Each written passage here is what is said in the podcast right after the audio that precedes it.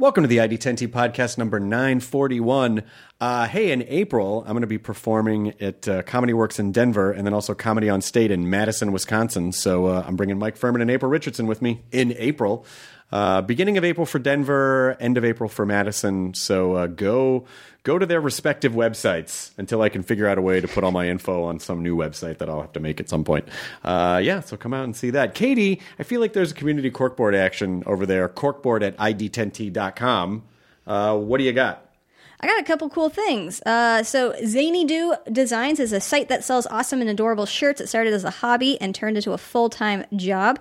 They have dozens of shirts for men, women, kids, babies, plus hats, pins, bags, and more. They're really silly and fun. I was uh, we got sent this and I was looking, being like, oh my god, I got to buy my nephew one of these. They're great. They have like he likes dinosaurs and they have some dinosaur ones. Okay, perfect. So you can find them at Zany Do Designs, and that's just du.com. And then Paul Winchell writes, I wanted to send this along as it is for a friend whose dog needs help. And of course, that caught my attention. Of course. Two months. so They know is- your language. This is what it says. Uh, this is from a, a GoFundMe. It says, Two months ago, my mom unexpectedly passed away, and things have been really rough. In addition to being a single mother, uh, to me and my brother, she also had three cats, two dogs, and a, and one Muppet like creature named Molly. Uh, Molly lives in Sweden, where her mom lived. Uh, with with family now, but unfortunately, a few days ago, uh, she received an email from the new owner saying that Molly is going blind and needs urgent surgery. With all the trips back and forth to Sweden, uh, she's not able to, to give any money for the new family, and the new family is having trouble paying for it too. So she set up a GoFundMe, and you can just find it at GoFundMe.com by searching "Save Molly's Eyes," and that's Molly with an I E. and they can save her eyes? Yeah, yeah. They said that she just needs this surgery, but I guess it's kind of expensive. Well, how much? I don't know. They didn't say the price in the Oh. email. I know, but they did set up a GoFundMe. and Okay. so- And then also, just real quick, if you're in LA and you're looking for something fun to do this weekend, uh, the LA Natural History Museum is having the LA Nature Fest, and uh, it's it's really cool. I went to it last year, and you can buy tickets and find out more info at nhm.org. Thank you, Katie Levine. This episode is Eric Bana, who is promoting his new film, The Forgiven, in theaters and VOD uh, March 16th. Um, I loved him on this podcast because he, you know, I, I think people know now because the internet, but he started as a comedy guy. And then when he came to the states, he like was Changed like, it. like really jumped into the serious actor, like leading man kind of a thing. So it's you know not many people can do that. So it's a fascinating. He made a fascinating jump. Yeah. But uh, he was just really cool, super down to earth guy. So Eric Bana, The Forgiven, uh, March sixteenth. And uh, also, this episode is brought to you by Spotify. So, I assume if you're listening to this, you probably enjoy podcasts. So, Spotify is making it easy for you to stream this podcast and many others on your mobile device, desktop app, smart speaker, whatever it is. Open the app, open Spotify on your mobile device or desktop, click on Browse, uh, then click on the podcast section. You're going to be able to stay thoroughly entertained with any number of podcasts after you listen to this one, of course. uh, uh, you know, whether you drive home or whether you're at work or whether you're uh, exercising and, or public transportation or whatever it is. Uh, enjoy your podcast now on Spotify. If you just want to stay in, you know, and if you want to keep everything in Spotify, you can absolutely do that now. And uh, thank you so much to Spotify for for hosting us and also for uh, helping to grow podcasts. Very, very, very important. Yeah, no, any anywhere that we can add podcasts is great. Yes. So thank you to More places to Spotify. get it. Thank you to Spotify, and thank you to Katie Levine, who is now about to roll the thing on episode 941 with Eric Bana. Initiating ID10T protocol.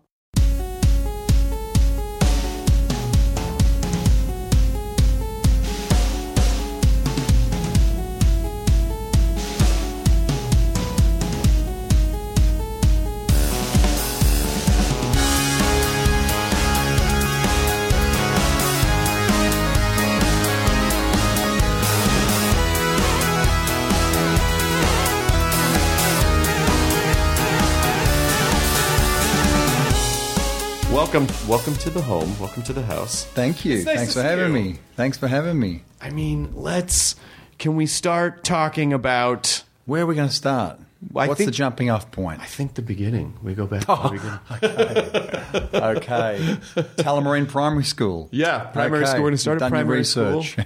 also, elementary school is, is just for the Americans who St. don't. know. Joseph's Kindergarten. Yep. But I, the thing that fascinates me about your career is how much of a hardcore comedy star you were Hmm. before really transitioning into, and Yeah. I'm sure there were a lot of Americans who, when they first saw you, had no idea. You know, Oh, for many, many years. And I'd say a vast majority still know nothing about my comedy past. When I first came here, it was kind of weird because it was literally like having two existences. I'd like get off the plane and I felt like I had like my little James Bond passport for America. It's like, you will leave the comedian in locker number 102 and you will take dramatic actor from locker 104. You know, it was like, people didn't know what to expect when they met me and because, you know, I'd come off the back of Chopper, obviously, and, but they didn't know about the comedy side. So, uh, and then for many years, then I'd go back home and people were like, "What's going on with all this dramatic shit you're doing, mate? What are you? What are you trying? What sort of swift are you trying to pull?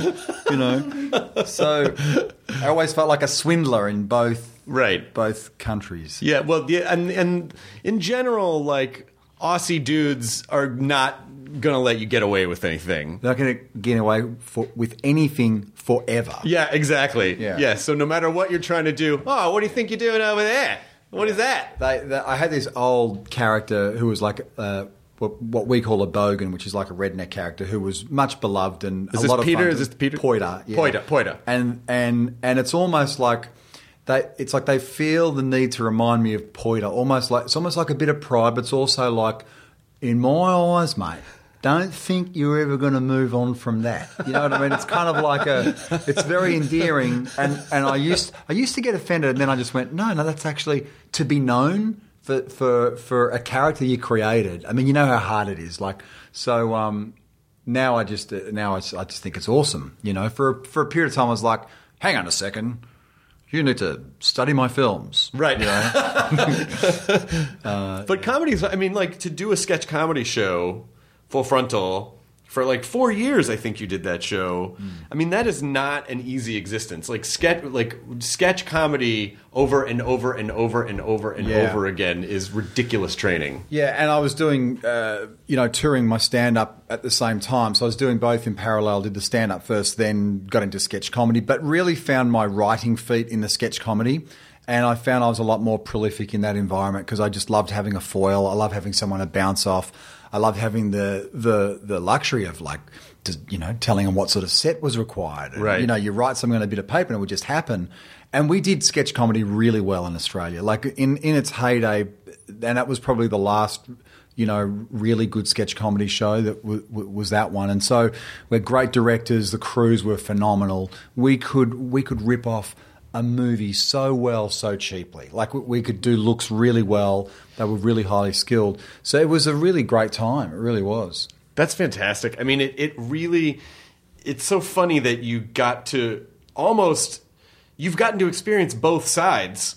And it must be interesting to be like, wow, dramatic actors really get treated a lot differently than co- comedians Yeah. get treated, you know? Well, yeah, it's true, and it's interesting the perception thing. Like I've always said that if I had my career in America, it would never have happened because I would have been a guy out of SNL trying to break it in drama, and no one would. Uh, well, occasionally someone breaks through, but there's so much baggage there, um, you know. And when I came here, was sort of pre-internet, really, in terms of you know wide wide Right. stream accessibility. So um, I had a kind of clean slate, and no one really knew anything about the sketch comedy, or if it was too hard for them to find.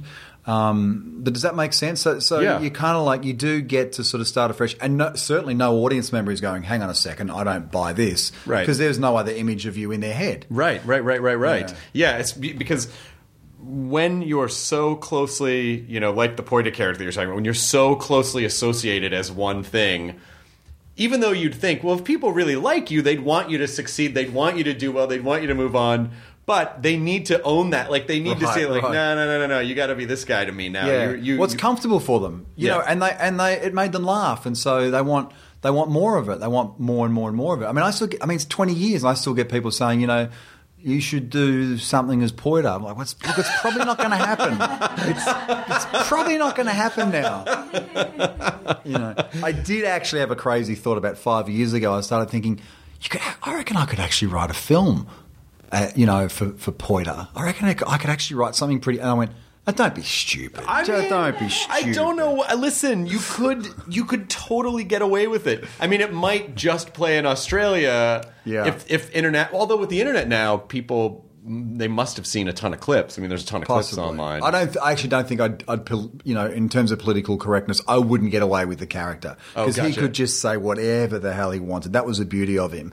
Um, so I, I don't actually think he would play in 2018. I mean, every once in a while, America gets an Aussie export. You know, like we had Yahoo Serious for a while. We had there. We got some Jacko.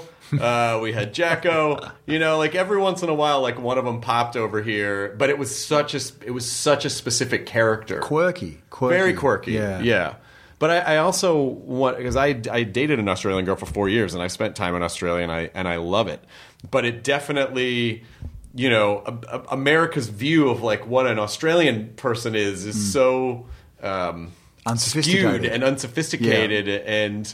You know, and that's of course those people are there, but that's obviously not the full scope of what's over there. Sure. I mean, is that is that frustrating in a way, or do you find it sort of charming?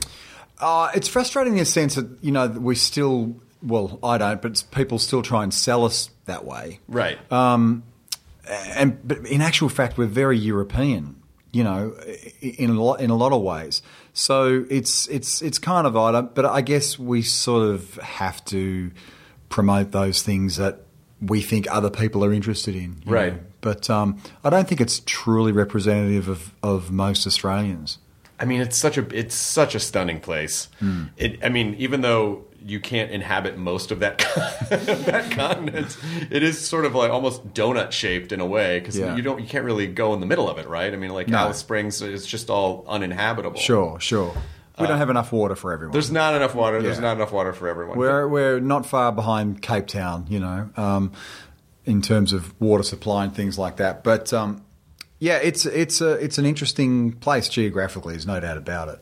So when you did you start? You said you started doing stand up. Hmm. Did you continue to do stand up through the sketch show, or did you kind of was it just a hard turn and like I'm not going to do this? I anymore? was still doing stand up when I did Chopper. Oh really? I, because you know I was not I was not earning any money as, a, as an actor, and I I did Chopper, and I, the film took nearly two years to come out. I was still touring, I was still doing shows, you know, right up until after Chopper was released in Australia, just to survive. Um, so it wasn't until well after that that I then stopped, and then had sort of jumped the fence and didn't look back. But yeah, I was doing altogether was probably about ten years worth before I stopped. And then eventually someone tapped you on the shoulder and said, "You're too handsome to be a stand-up."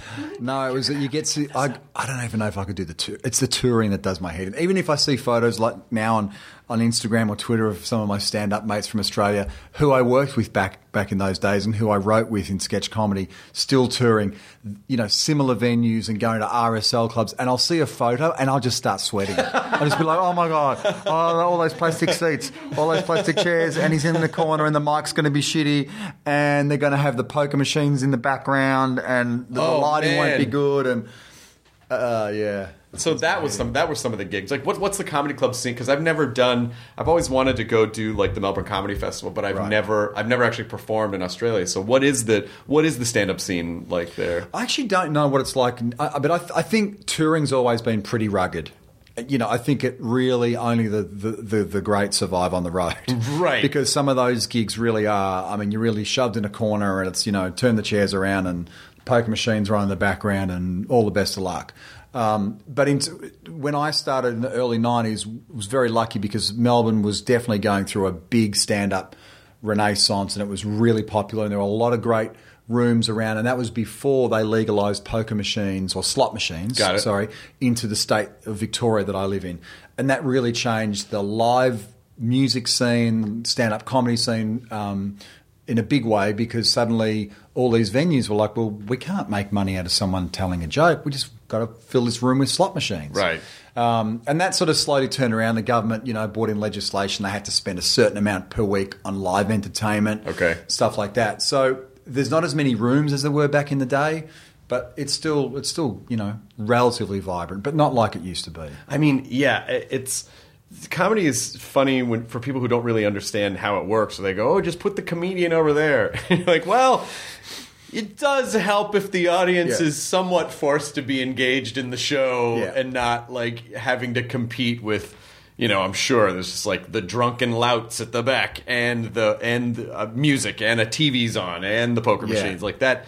That really that's just more like And also the dance floor. There's, I reckon there is there's like a sacred amount of space between you and the first audience member. Right. And if it's three inches too many, you're dead. check out. Yeah. You're, you're dead. It's like this. Invis- it's like a twilight zone where suddenly the audience feels like they no have no longer have to be involved or That's right. with what you're doing, and they're now watching television. Yeah, exactly. And it's just a couple of centimeters difference. Yeah, in those situations, I would always just jump off the stage and just like stand right, Right, in front of people. Be like, I will force you to pay attention to this because you really do need, you really do kind of need fear. The right, yeah, Yeah. yeah, yeah, They need to feel accountable and they need to be engaged and they need to be tightly packed together. Yeah, you can't yeah. have people spread out. Yeah, you're sticking your neck out. They need to stick their neck out. That's right. You know, we're in this together. Anytime anyone at a show feels too much like an individual, you're kind of fucked because they they really need to be a group. Yeah, yeah, that's a good point. And I think good um, stand-up comedy promoters, tour managers really understand that. And you turn up to a venue and they would like be pushing chairs forward. You know what I mean? Right. Like good, really good people would always understand that because you're right. You turn up to a venue and there's like a dance floor between you and. uh, You know, you're doing a corporate gig, and there's like 30 feet between you and the first person. Like, no, this is not going to work. you do corporate gigs too? Did you do I those? did, yeah, I did. Um, yeah, did quite a bit, quite a bit. Yeah, They're great because they pay well, but they pay well because they can hot. be kind of soul crushing. Because you're going into their territory. Yeah. They're probably being forced to be there, and they don't need some guy talking about stuff that they don't give a shit about. They just want to serve their time at that Yeah. function and get out of there. There's a great uh, Irish Australian comedian called Jimeoin who was is super prolific, and I worked with back in the day. And I remember him saying, "You don't learn your craft at a stand-up comedy venue. You learn your craft in it, doing corporate gigs." And he was kind of right because he's basically saying they just it's too easy almost. Yeah. It's almost too easy turning up. Thursday night comedy night at the little hotel, Right. Um, whereas you know it's the, it's a quick and the dead in the in the other environment. Winning over an indifferent crowd. Yeah. a crowd who is innately against you is a that's a real that's a real feat. I, mean, I, th- I think there's t- two sides to that. I, I do agree with pa- partly what he's saying, but I, I, I also disagree in a way because I feel like uh, great comic material can only be crafted with a little bit of little bit of love in the room. Right, And there right, to be a little right, bit right. of wiggle room. Right. Well, yeah, because you, you are forming a relationship with your audience, so they, they need And to material. Yeah, exactly. Yeah. Do you ever miss it? Do you ever think about just ah, just for fun, I'll go up and do some time, or is it too? Would it be too weird to do it now? I reckon I miss it like a retired boxer misses getting hit. Got it. So, like, I think to myself, it would be great to punch that bag and hit that speedball and jump rope like Rocky, and then someone would punch you in the head, and you go, "Oh, I remember that now." oh yeah. Oh right. Yeah. Yeah. So yeah. I think I think I want to do it every now and then. The best thing for me to watch was the great Jerry Seinfeld documentary from a few years ago. Comedian. Comedian. That was just like a real reality check for anyone who's ever given up comedy and wants to get back to just like show. Well, no, like there's no shortcuts. Like it's it's just you're back to square one. Yeah. You know. Yeah. Um, but you're and you and you have to be a certain you have to be really hungry for it. And you, you, you, you can't I don't think you could do it like Seinfeld couldn't still do it if he didn't if he didn't still have Sure. that thing in him or even like when when Joan Rivers was still alive and still doing gigs at 79 Right. still had that hunger but if you don't have it it's just like I don't want to leave the house tonight Yeah. I don't need to get out I don't need that And just that understanding, you know, I'm teaching my son how to drive, and I, and recently I said to him, um, you, you think thing about driving, it's similar to stand up comedy in that it doesn't matter how well you've driven every time before today. When you hop in that car, you can still have an accident. Yes. It means nothing. Whatever you've done in a car means nothing in the moment. Nothing at all. That's I don't care if you're a race true. car driver. I don't care if you've been driving for 50 years. You are still at the mercy of being hit by another vehicle or you hitting someone. And stand up's the same. It's like they don't care how many gigs you've done. they don't care who you are. this, You this get- played really well a couple nights ago No, doesn't matter no, we're starting from scratch. But see, that's I think that's kind of where you have some advantage, though, is that if people don't know you have a comedy background, they wouldn't expect you to be that funny. Right. And so the, their expectations are probably low. My American tour, Eric Banner on, on stage and live in America, beginning, what are we in, March? March, Yeah, March. 16. He'll be at the Comedy Works in Denver. you can also catch him at the, the Comedy Store. I mean, it is a it, it, it, it the fun thing about doing stand up is that it's always there if you needed it. If you Right. really felt like, you know what, I really got to get back out there. It's always gonna it's always gonna be It's there. always there to terrify you. Yeah, yeah, exactly. But when did when you started getting more dramatic roles, um, did it did it kind of feel like okay, I dropped that puppy like that was nothing. Are you kidding me? Well, I hope not. Are they going to find out? Are they going to find out? Are they going to find out who I really am? Uh, no, I'm, I'm. Well, I kind of had to move pretty quick, a- and I also, you know, when I came here, a lot of people were like, "You're going to do a comedy, are you?" Or like, you, you you have to go on SNL, and I'm like, "No, no, no, no, no, no, no, no, no, no, no, no." I, I, I was. I couldn't believe I was being given the opportunity to do dramatic stuff, and there was nothing I was going to do to arrest that momentum. So I, was, I was not going to take the risk of trying to do the party trick thing. And luckily, I, I, I felt sort of um, comfortable enough to not sort of try and muddy the waters. Do you know what I mean? Right, Because I right, think right. if I had tried to do that early on, I do think it would have had a had an effect on my momentum. so Have you done. SNL ever? Never. See, now you could do it. Just let me pitch you an idea, and you can certainly hate this idea. But if you do it now, first of all, you're totally safe. Like you're, you're, you, that's not in danger of happening anymore. That thing you were worried about before, and uh, you could just you could pull Poida out of the trunk just one time, just as a just as a test to see how people respond to it. The wig no longer exists. There And are without other the wig, I am Does it have to be that wig? It's that wig. It's that wig or nothing. You know what? Actually, actually, that may be a lie. I think it's scrunched in the bottom of one of my kids' toy boxes from when they were little. It may it may exist as like a dead animal somewhere in the house. You're gonna find it, and you're just gonna you're just gonna put it on, and, just, and there'll be like three. Australians in the audience going, "Yay! Finally!" I'm telling you, man. I'm telling you. Everyone else going, "What? I this think is not I, funny." I think it's out there. I re- I think it's out there somewhere. So when did uh, so going from Chopper like how did how did Hulk fit into everything? I mean, I don't I don't really remember like was there an was there an exhaustive search for the for that role or did they I don't know. meet with Ang Lee or how I, did it, I, I don't know what the background to me getting involved was. I was shooting Black Hawk Down in, Right. in Morocco, the Ridley Scott film, and when those first calls came through from my agent, and um, I was really sort of on the fence, and I didn't think it was what I wanted to do next, and blah blah blah. And then I actually. I must have come to LA after after that film because I then met with with Ang and with James Schamus, and then I went back to Australia and did a little Australian film called called The Nugget, and it was during that time that I that it came about that you know it all sort of happened. Um, so that's the order. So it was it was it was uh, Chopper, then then Black Hawk Down, which was my first American film, and then from Black Hawk Down to to the Hulk. Got it, got it, got Yeah. it. And also with an accent, your last name sounds like Banner. Right. If you throw an R on the on the end of it, yeah, Banner. yeah, banner. Banner. Was it fun? Did you like doing a superhero movie? Uh, no, I didn't. I didn't have fun, but I think that's well, very well documented. Is it? I don't Yeah. know. I didn't. I didn't read any of that stuff. Yeah, no, I didn't. I didn't have a have a great time. Uh, it was interesting experience, but no, it was not. It was not a fun time. And so was that the first time? So that's that actually I think is pretty fascinating in the sense that you're starting to work more. You're starting to work in America, and then you know Black Hawk Down obviously was a big was a big break, but then that's also kind of a big break. So are you starting to feel like? Oh man, this thing that I thought it's not everything that it's cracked up to be, or what? What did you learn from that experience? Well, I guess you know, you sort of learn. Okay, I have to just keep seeking the actor's experience. You know what I mean? It was, um, so it was it was kind of different to what I was expecting in a lot of ways, um, but at the same time, I was there to serve the master. You know, Sure. you're there to do your job for for the director. So in in that sense, you're kind of doing what you need to do.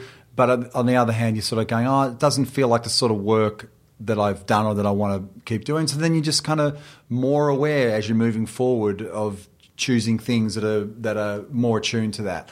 And I think that takes time. I think you have to have the the give yourself the license to kind of move around a bit and re re rejig. And um, so after a few few films, I kind of worked out. I sort of calibrated what sort of material, what sort of films I would do my best work in, Mm-hmm. what sort of films I would be interested in, um, and sort of just fine tune that a little bit. Right, Yeah. got it. And was there anything that you because again, it is so fascinating that you had this whole other career that just existed independently. Was there anything from that experience that was helpful to this new path? No, I think it made it more frustrating because you know you, I went from being a storyteller to then you know being you know someone else's uh, puppet's not not the word I guess as an actor, but you are kind of. That was the biggest adjustment, regardless of what film I was working on or what character I was doing. That you've gone from self-generated material, Right. and, and a truly creative through process. It's a pretty fast track from uh, you know I conception to to delivery and feedback. Right. So suddenly you're on the slowest train that's ever moved in the history of mankind. And you're delivering material that's that you haven't written. So that took me a while to sort of adjust to, for sure. I'm still adjusting to that in so, in, in some ways. Um, and then you work out ways of you know uh, informing your work in a more creative fashion so that you're getting that out of your system, but you're not really. So, Right. so there is no substitute for writing your own material and, and doing your own work. Um, so that's that has always been something that that's taken a, bit of adjustment. But did you in those times did you ever just go write stuff just for yourself to just kind of get the that part of your creative side out? Yeah, and, and my brain still thinks as a sketch comedy writer. You know, I still see the day in four or five sketches that, that, you know, every time something bad happens on television, it's just, I still process it like I'm a writer on a sketch comedy show. It's like that's how my brain works. Um, so it does help to still do that. And, and that's not something I can control. It's just how my, how my mind works, Yeah. how I observe things. And I think that's, you know, part of what makes my work as an actor easy because that's just what my brain is doing all the time. You know? Right. And so it's constantly making decisions on behalf of a character. You know, what would that person say next, and what, why are they speaking like that? And um, so I think the two are actually pretty closely aligned. Yeah. And that's what enabled me to make the jump, I think, from one to the other. Well, that's cool because it. I mean, it's funny that because obviously you know the uh, the Oscars just happened, and you know it's like the actor. It's so funny how you know how celebrated actors are, but when it comes down to it, the actor in a film doesn't have a lot of power in ter- unless they're like a huge, you know, unless obviously you get to a certain point where you do have some control. But in general, you really are at the mercy of a lot of other things that you can't control. You know, like the PR, how it's marketed, the sound, the lighting, the other actors, the director, the producers, and so you know, relinquishing control, I would imagine, is you. It's a whole other learning curve. Yeah, I, and I think one thing I learned as I went along was was um, if it's not on the page, it's not there. You know, this notion that you read something and someone says, uh, you know, don't. It's it's pretty good. Like, don't panic too much. You know, we're going to work on that. We're going to going to build it up, and it's going Right. to be there. If it's not on the page, it ain't there. Because actually, it's the reverse. Like, I think once a film is greenlit, so much of that work stops and it just the energy gets funneled towards the locomotive. You know what I mm-hmm. mean? So that that was that was another thing that, that, that I learned as I went was just like really okay if it's not if it's not there when I read it, I can't expect some amazing.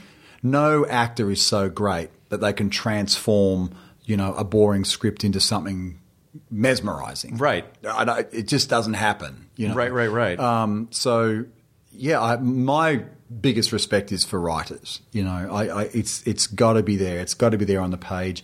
Very few directors, I think, can you know mega elevate material. I think some can do a great job of capturing it and elevating it a little bit, but writing is where it's at. There's no doubt. Yeah, but but you know, as a comedian, you have this ravenous little monster inside you that needs to eat up the live, the feedback, the attention, hmm. and so then you start working on film. You start doing dramatic stuff. Are you having to fight the urge to like play to a crowd or not get reactions and stay and stay in a moment? Because you really, you know, comedy is.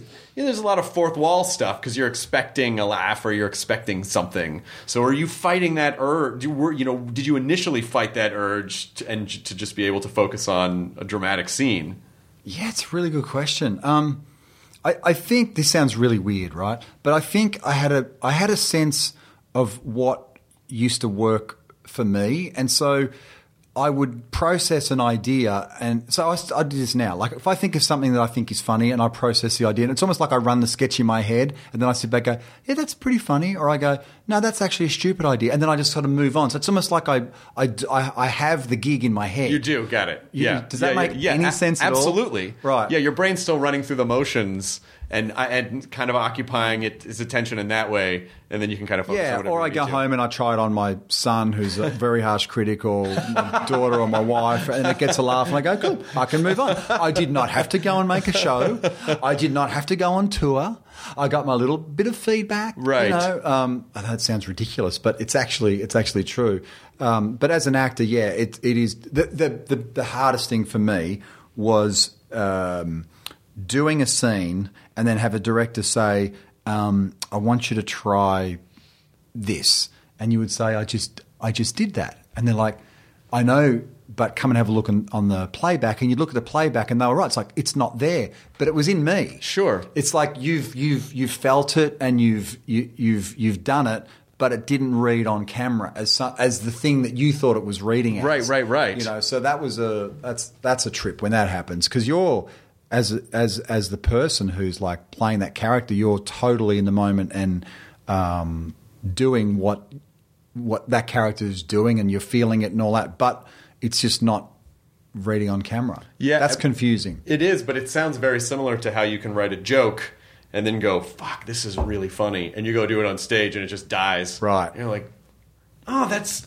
Boy, the audience in my head loved that Yeah, joke. yeah. You know, like you really. So I imagine in those instances, you probably just have to trust. You have to work with people that you. Oh, that you absolutely, trust. yeah, and I and, and I take it on board. Like, uh, and, and I can usually also see it myself. Like, if I see playback of something it's not, I'd be like, no, no, no, let me do that again. You know, Yeah. for sure. Yeah. So uh, after was Troy next after Hulk? What was It was, yes. And that did really well. Uh, was it Troy? Yes, it was. Yes, yes, yes.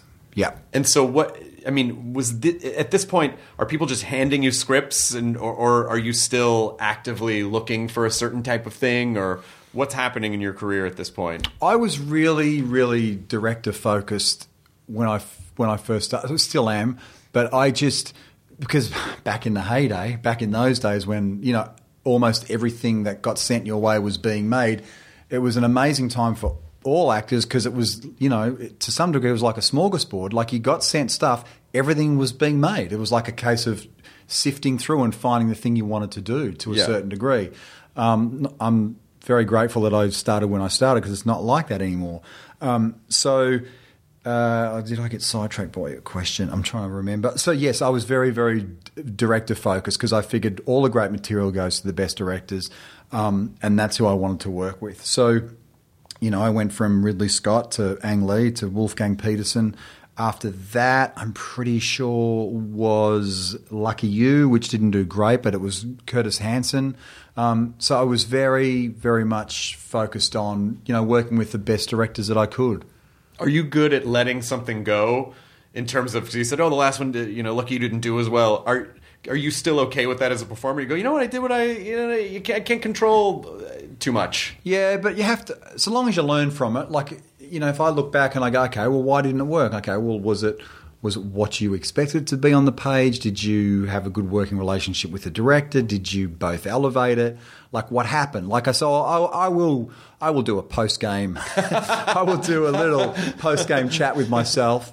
Um, and and you know try and not repeat try and not repeat the same mistake. Try and try and work out which elements lent it to being not great or boring or whatever, and then try and try and make sure you don't make the exact same mistake uh, again. Are you fatalistic or are you pretty good about in other words, like if something doesn't pan out as well as you had hoped, are you like, "Oh god, it's all ruined.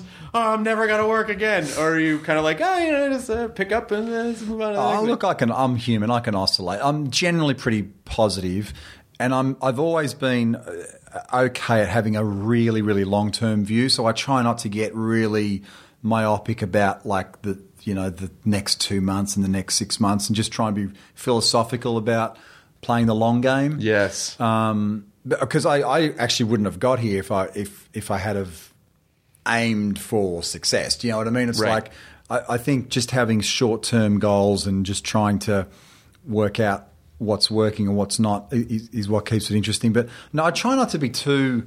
I mean, th- there are times when I'm going to hold myself or other people to account if I think something's not gone well because someone's not doing their job or someone doesn't care enough. For Yeah. sure, for sure.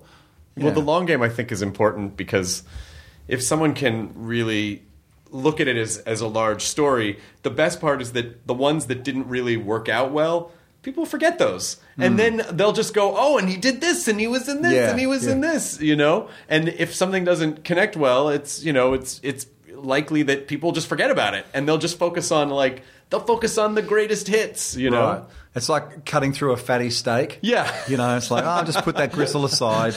And there's another good bit there. That's a little well done on the edge there, but ooh, a bit of medium rare. Well, everything is so. I think, particularly when anyone sets out to do anything, their their ideas about success or their are their ideas. Everything's so black and white. It's got to be all this, or it's mm-hmm. not this, and it's got.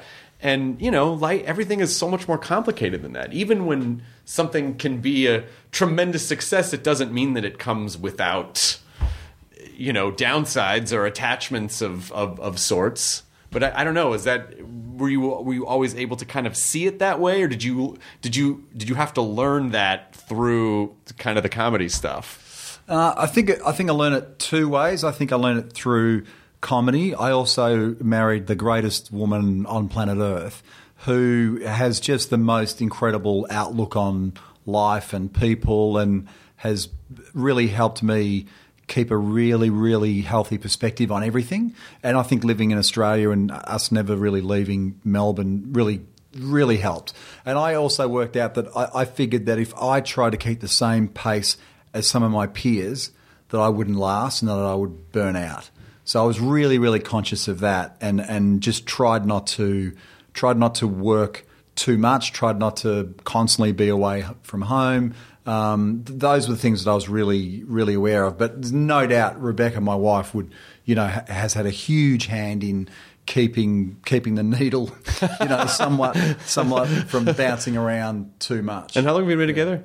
Uh, we've been married twenty years. Damn! Yeah, congratulations. So we got, I mean, so we got married in the comedy days, and, but we couldn't foresee all the craziness that was around the corner. So uh, whilst I was in the business, yeah, I mean, fair play. I mean, she couldn't see what was what was, nor could I. I mean, n- none of us could see what was coming. So, but when it when it did, at- at least you had someone who were like, "Can you fucking believe that? Yeah, exactly. That's crazy, right? We That's can crazy." pay the gas bill. Holy crap!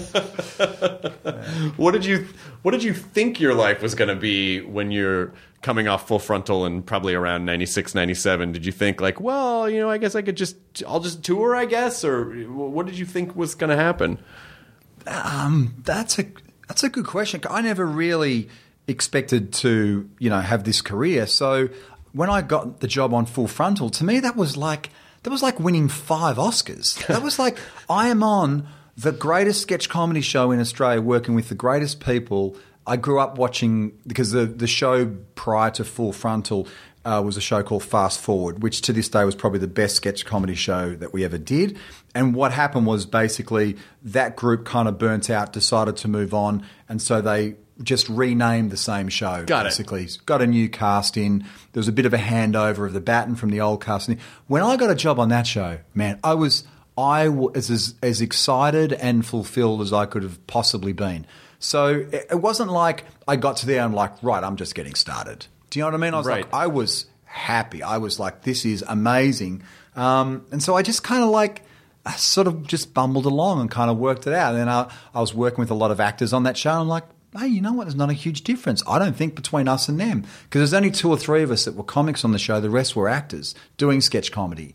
Um, so I was like, maybe maybe there's no wall there. Maybe I can smash through there and have a go at this drama stuff because I didn't go to drama school, obviously. Um, so that's kind of how it how it sort of sort of happened. So I didn't really have a pie in the sky vision. Um, I just kind of set sort of short term goals and then just kept recalibrating them as it as it went. Yeah, I mean that's that's crazy to think that where you get to this point where you go, well, this is it, this is the pinnacle right here, and then in about four or five years, it like it would explode like way beyond Yeah. way beyond what you would have expected. But then again, what you said before is really interesting. Yes, but in some ways, no. So, like, there's a part of your head that's going, okay, I'm really fulfilled in this way, but in other ways, maybe I'm not. I'm not feeling like it's as a creative outlet. Um, you know, I got to analyze that. Like, how do I, how do I re-engage with that part of my brain, and how do I, um, how do I resolve that within myself, and like, what sort of performer do I want to be? You know? Right. You know, should I be writing, directing? Should I not be doing movies? I don't know. Like, so you sort of you, you wrestle with that as well. Yeah, but no one ever teaches you. It's like we- I, for some reason, no one ever teaches kids. Uh, they they prepare them like, well, you're going to fall down a lot. You know, life's going to bump you around.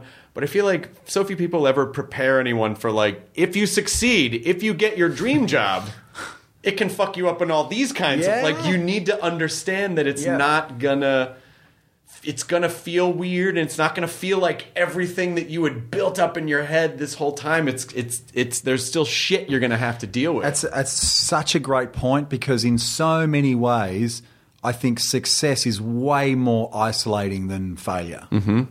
I really do. I think I can see how people go mad because I do think it can create, uh, you know, a, a monster out of out of loneliness. You know, I, mm-hmm. th- I, I I do see I do see how that's possible. So I think it's a really really good point. You know, it's like, well, okay, you know, reach for the stars. What happens if you get to the stars? Yeah. you know, Yeah. there might not be anyone else up there. Exactly. And then people and then and, and then no one has any sympathy for you. You're like, well fuck you. You're Yeah. you have money and you what, succeeded. What are you complaining about? Which is kind of true. Kinda true. But at the same time, it's also the, the, the, the opposite. That is true. You know, people do get fucked up and people do go crazy and people yeah, do have trouble coping with it. And, you know, some can do it great and others just, you know, it's, it's not for them. So um, it's a really good point. Yeah. Well, for you though, you you you have it sounds like you have a pretty strong family unit, and that has been able to help you stay tethered Hmm. and not sort of you know go off the map. I guess. For sure, yeah. I, I think having hobbies really helped. I, I um, great bit of advice I got from Robert Duvall on on Lucky You. We were talking, and, and I noticed he had a really great bunch of friends around him, and he had a great wife, and we were talking, and I, you know, 'cause he's like one of my acting heroes, if not m- m- my greatest acting hero. And I was asking him about that period in the seventies where everyone was just dropping off the perch and. And he was like, "Gotta have a hobby." You know, for him it was horses. You know, horses, horses, horses. Horses always kept him grounded, and uh, you know, it was a similar thing with me with cars and motorcycles. So I was like, "Okay, that's that's something not to not to ever dispense with." You know, it's like you got to have something outside the business that keeps things. I hate using the word real, but just keeps you connected with reality and and doing things. And hey, there's a lot of downtime. Yeah, yeah. Well, because there, there's so much about the entertainment business that is that seems to be that have substance, but is really kind of empty, and so you can really be chasing a lot of empty things. And then when you get there, it sort of you know vanishes. You're like, hey, what? Ha- I don't feel. I'm. I'm not better. Hmm. You know. But to actually have real, like you're saying, real world things. Like the, those are those are real things, tangible things that you They can also- focus your attention on. They also really keep you. They actually really do keep you connected to reality in in in ways that other things can't. You know, like so for me, if I'm working on something, I'm rebuilding something.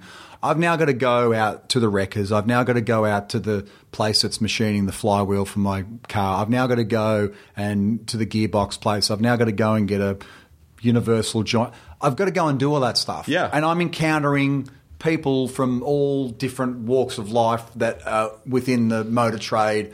And okay, yeah, I walk in, and they kind of go, "What the hell?" And then suddenly you're just a customer at the counter who's Right. a universal joint, and now you're just having a completely normal conversation about football, politics, whatever, you know. So, but if I didn't do that, I, where's my access to all that stuff? Right. You know, I can see how people can become really isolated, and suddenly you're not having those interactions anymore. Well, yeah, and also, you know, in that when you walk into like an auto parts shop or a junkyard, like you're not the top of the heap. You know, it's like you're, Yeah. you're like there. There are people who are you know way above you in that sense. So it's it's good to you know kind of be lower on the pecking order in that way. And it doesn't matter how famous you are, you still have to get a flywheel or this or Yeah, you that. still got to know what you're talking about. you still have to know what you're talking about Yeah. because if you it's almost like if you don't, you're more of an asshole. 'cause you're like Absolutely. this guy. Who the fuck does he think he is coming Yeah. in here Yeah. trying to do stuff? God, fuck that guy. Put the wig back on. You know, it's like there's almost more expectations. Yeah. Are you you actually are you building cars? Yeah, I'm all, I've got a couple of old things that I'm just always rebuilding or redoing or um, building from scratch or whatever. So, um, yeah, it, it keeps me keeps me occupied, keeps my brain ticking over. Is it cla- is it a specific type of classic car Old, that you old like? stuff, yeah, Yeah. yeah. So I've got an old, really old pickup truck, and I've got an old muscle car. The muscle car I've had my whole life, and I just continue to work on it and tinker away and try and perfect it. And yeah, I'm always you know rebuilding something or, or helping you know mates do their things. Um, got a little workshop that I go to, and when things are quiet, I just you know go in and tinker. Oh my god! It just the idea that you've so you've had the same muscle car for most of your life. Yeah, I've had it. I, I bought it when I was 15, and I'm now 49. Holy shit! Mm-hmm. You know what's incredible about that is that it's oh man, that's so that's such a metaphor for life. It's like you it's like you're you know like 15. That's kind of the beginning of your you know. Your hormones have developed. It's kind of the beginning of your adult life, in a way. Yeah. you're still you're still a kid, but you're you are like becoming a man. Yeah. And so this car is so representative of you. You can never stop tinkering. You can never stop working and building. It's and the four-wheel version of me. That's You know, exactly right. like the- That's exactly right. That's crazy. I mean, you can you'll have that car for the rest of your life. Yeah, no, I I, can't, imagine. I can't sell it. No. Do you drive it or do you? Yeah, I do. Oh, Yeah. that's great. Yeah, and I race it, and I've crashed it a couple times and rebuilt it again, and it's like just goes on and on and on and on, and it's it's awesome. It's really beautiful and lovely to drive, and puts a smile on people's face. It's it's yeah. What does it still need? Is there anything that it still needs? Pretty, no, it's pretty much done. I just replaced the gearbox before I came here last week, and I'm just about to. I couldn't start it before I left, so I spent this whole trip thinking about getting back and finishing it on Monday. And I'll be very happy. I'll be very happy. Uh, you must absolutely personalize that. Like, why are you not starting for me? What else do you need? Yeah, so that's sh- I'm pretty much done. It's been pretty much done for about the last four or five years, but that was just one little thing that was hanging over my head. Okay, but then how do you problem solve? I mean, how when you're standing over a car and there Hmm. are any number of things that it can be. Obviously, you know enough that you can isolate. It's probably this or this or this. Yeah. But how do you how do you problem solve that? Well, because I literally know every single component of the car because the entire car is bespoke. It's there's nothing left from the factory.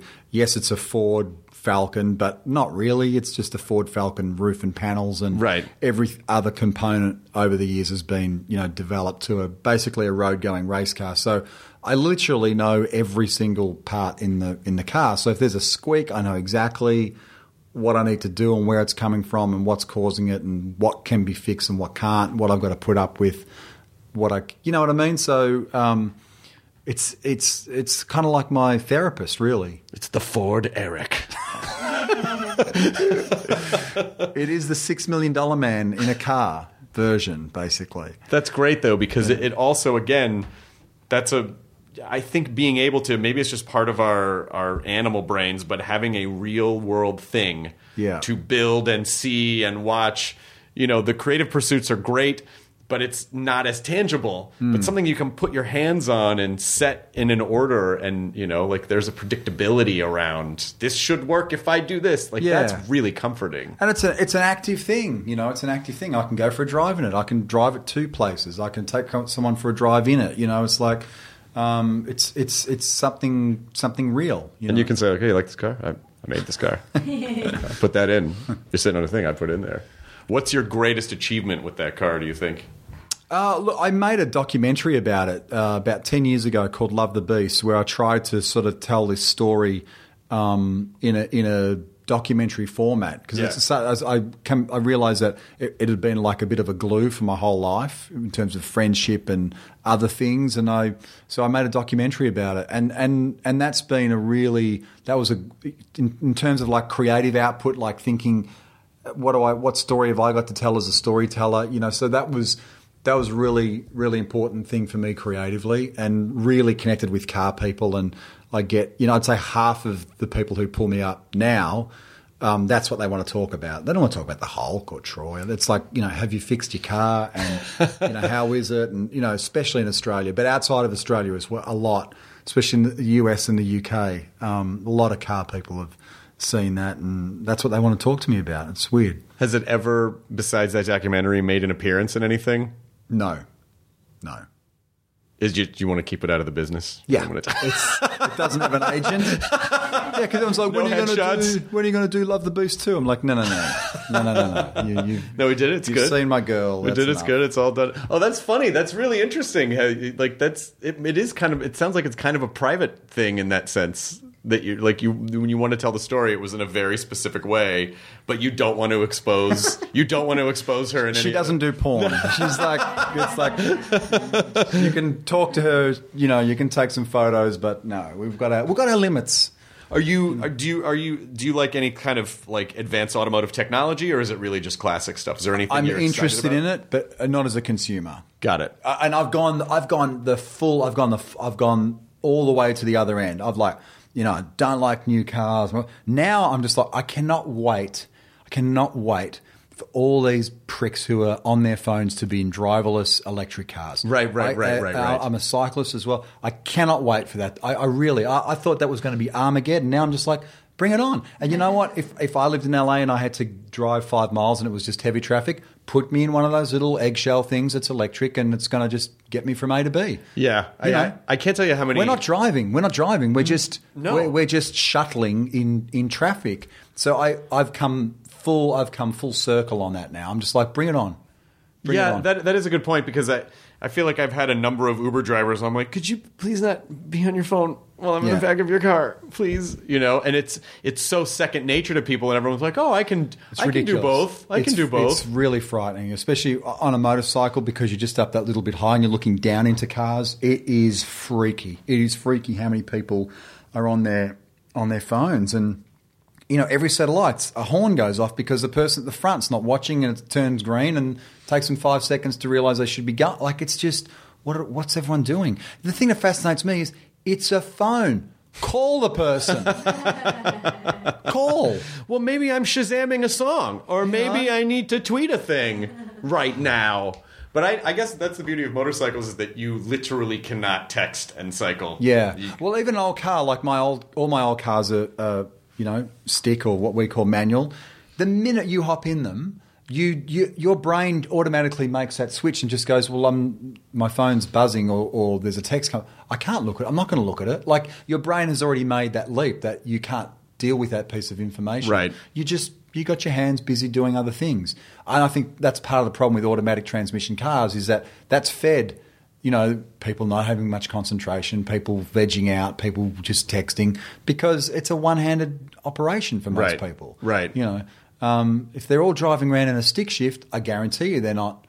They're not texting. Right, right, right, right. They're not because at the lights they've got to get it in first gear and get keep their hand there for, for the change. You know, so that's that's another problem. Did you update any of the? Are you a purist in the sense that you're like, I can't update the radio. It has to stay the way that it Has was. no radio. No radio. There's no stereo in the car. oh, damn. Yeah, no. I've, I've got three vehicles that have no no sound systems. Is it just that you just like to hear quiet, or like you just need quiet, or you just like to hear the hum of the car? Do you know how nice distracted? it is? And when my kids hop in and they realise that that's that's not happening, I just I see their whole body language change. And they're big now. Like my son's eighteen, my daughter's fifteen, but they love driving in the old stuff. And it's like, oh, there's nothing to Bluetooth. There's no button to press, and you can actually see the physical change in in, in the passenger's body when they realise that there's no buttons to press. No distractions. Yeah. Um, I do want to, as we're sort of like getting into the end of the, the the the glide down to the end of the podcast. I do want to talk about the Forgiven, which is uh, is a really fascinating story because it's like a hybrid.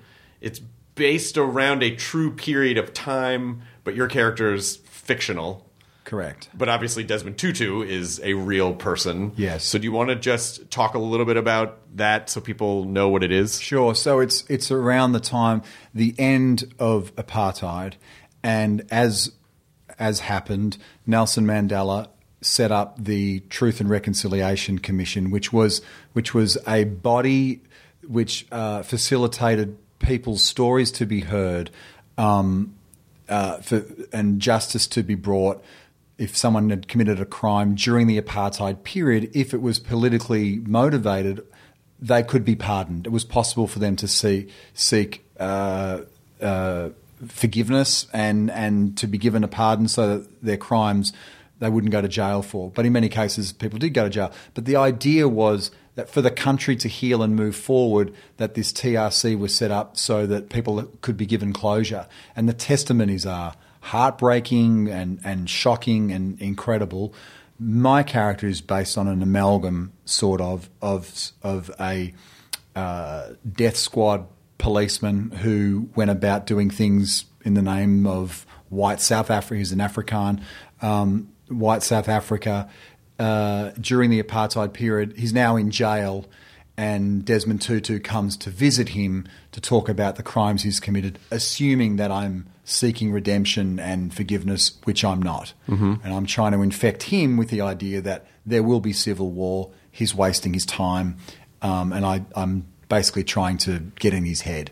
And it was based on a play. Forest Whitaker plays Desmond Tutu, just completely disappears into the part. We shot it in a maximum security prison in Cape Town Oh wow.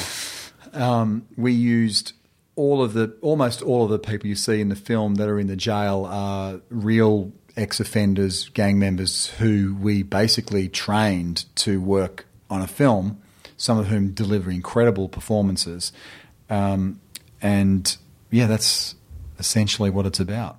And so, was it uh, specifically in this case? Do you get the script, or do you get wind of it, or do they approach you, or, or like how did you how did you come to it? Yeah, so I had the script sent to me by Roland, Roland Joffé, who's the director, who also directed The Mission and The Killing Fields, and loved it. Just, you know, it was like the, what every actor dreams of when you read that script because it's based on a play. So much of the film, well, all the film almost for me, is being in a visitational room in the prison when Desmond Tutu comes to visit me, and there's a few very long dialogue driven scenes between the two of us. Um, so I just was pinching myself. I knew Forest was attached, um, luckily for me, and had been for some time. Uh, and they came to me and said, Will you play the part of Blomfeld? I was like, Absolutely. And, and before I knew it, we were in Cape Town and we were shooting. So it was, uh, you know, very small film, but a- very big film in many, many ways in terms of what it's trying to say and what it says about humanity and about forgiveness, and especially at a time right now where people are so far apart. And these two characters are, they, they could not be further apart in terms of their ideals and what they're wanting out of life and what they want to achieve. And is it possible for one of them to move an inch? Oh wow! So it's Is a it tug of war, basically. It's just a tug of war. Yeah. Um, so it comes out the 9th. Uh, is it wide release? Or is it started limited, or is it, it everywhere? It's a it's a relatively uh, small release, and then it, it widens the following week, and then is on VOD and I believe iTunes as well. fantastic. Yeah, so so people be able to access it very very quickly, um, which which I think is great. You know, um, I, I think it's one of those films that you, you just want people to see it Yeah, and then uh, and then the Poida movie, right? then that's next. straight after. I think following serious racial drama with with a bogan from Australia that no one can understand makes complete sense. Bogan is that that that means redneck? You Redneck. said. Yeah. Okay. Good to know. Um, and then lastly, because you've had such a an incredible, almost two careers. Uh, what have you you know what what are you learning still? Or what do you what have you what have you learned from all that stuff? You know every time you come off something you must you must take away some bits of knowledge. So now that you have some wisdom and you know all these different types of projects under your belt like what do you what do you what do you think you've learned from all of it? Oh, it's uh, it's interesting. I definitely feel like I'm, I'm getting to the end of chapter 2 Mm-hmm. Definitely, and and and chapter. I think there's like a rejig for chapter three. I think I think most people are at that point because the industry's so different, and you have to self generate. You have to think differently. You have to be open to doing different things. Um, so I, I, I feel like that's kind of where I'm at at the moment. I feel like there's a third chapter that that needs to sort of unfold. That could be a mixture of different things do you ever think singing, dancing. I mean, it's time. my friend Hugh, stand aside. I mean, seriously, Hugh Jackman, dance off that Oscar Yeah. stage. Make room for Bana. oh yeah, See, like you, you totally could host an a- you could host an award show. Wait a minute, couldn't host a pie night. come on. I yes, couldn't. you could. No, no, no. You absolutely could. Not for me, Chris. All right, you, you, you the training is in your gene. It's in your blood. No, I was never. I was never a great MC. You know, you, you have to you have to pass that baton when you're in the stand up circuit. Yeah, of course, You go through the MC thing. I was, it was okay, but um, no, it's not. It's not in me. Have you ever been in? Have you have you been in situations where you start wanting to crack a joke and you feel like, no, I need to be serious, Eric. I can't. So many of your questions are so damn good. Um, no, it's so funny because I always feel terrible after I've done tonight shows. Oh, really? Always. There's zero. There's zero um, post tonight show format euphoria for me because I always come off feeling like uh, should have been better, should have been funnier, should have. Been, and it's like because you're still viewing things as a as a comic, and then you're going, no, no, you're there to talk about a movie. You're there to talk about something serious. Like, yeah, you, know, there's light moments, but. That, that I always still find that hard. Still find all that stuff hard. It's probably better not to take big swings too with the context of that because if the audience, if Yeah. the the audience always needs a little bit of context, Yeah. and if you just if you come out swinging hard, you know they they, it, they might be a little off put if they don't know that about you. Yeah, no, I, I, definitely learnt that early on. I learnt two things. A, for the first 10 seconds, they can't understand a word I'm saying. and they're calibrating the fact that I'm Australian. Doesn't matter how long you've been doing it. And the second thing is that they actually, they're not real. It's kind of like that stand up thing. It's like, they're not yet ready to receive a joke from you. Right. So there's no point wasting anything in the first 30 seconds to a minute because Yes. the brain hasn't really recalibrated yet that you might even possibly do something like that. Do you know what I mean? So Yes. I have learnt that over time. So I, I've had to explain to my son, who just like is always completely ashamed that, that I haven't done enough impersonations or, you know, like being as stupid as I am at home. And I'm like, they don't really know that, you know, it's okay. It's, it's different, different beast. I, I, um, I got to present at the Emmys last year, and I was at, I was really stressed about it because I'm like, I'm not doing anything funny. I'm not. I can't Right, figure out how right. to. And my manager gave me the best advice. He goes, "Just don't get hurt." In other words, like, don't t- you don't need to take a big swing. You just need to not get hurt. And I was like, "Oh my god, you're right." It doesn't. I mean, yes, I would love to come out and tell a joke that lights that audience on fire because Yeah. wow, what an ego! You know, Nicole Kidman sitting in the front row, like Right. what a. And then when I when I got real about it, I was like, I couldn't think of anything. I'm like, you know what?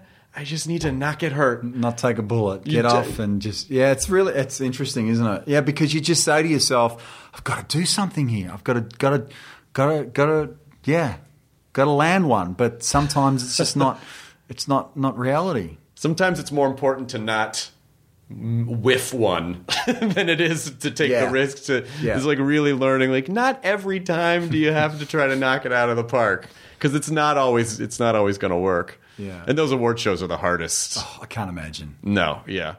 But even though, like, even at the Oscars, where it's just like everyone's just, it's you know, there's a lot of seat fillers at those award shows, and people Yeah. are just thinking about them their own thing, and they're not. The best thing you can do is be quick. Just be Right? quick. Really? Yeah. What everyone wants more than anything else is expedite that thing. yeah, exactly. You know. Let's get you in and out of here. It's not going to be a four-hour show, but um, well, this was really delightful. I appreciate you coming in and talking, and you know, and who knows, maybe your chapter three. It's maybe it's a return. Maybe it's a return to hardcore comedy. He's not going to let this go. I just.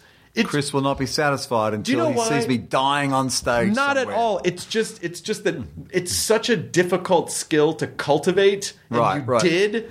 And it just feels like it's just there. Yeah. It's just there. It's always there. but it's still so far away. It's it's there, but it's so far away. It's It's, far like away. it's like that audience member on the other side of the dance floor. There's you still know, the dance just- floor in between you and There's that. a big dance floor. There's like a ballroom. There's like Eric, a ballroom, and some people standing outside the building somewhere. Well, and, and and then when we wrap this up, maybe if it's not too forward, you'll show me a picture of your car. Do you Oh, show yeah. do you show a picture of your car? Ooh, that's a good question. Uh, on my American phone, I'll try. Okay, I'll try. you do great. Awesome. Uh, thanks so much. Enjoy your burrito, everyone. ID10T scanning complete. Enjoy your burrito.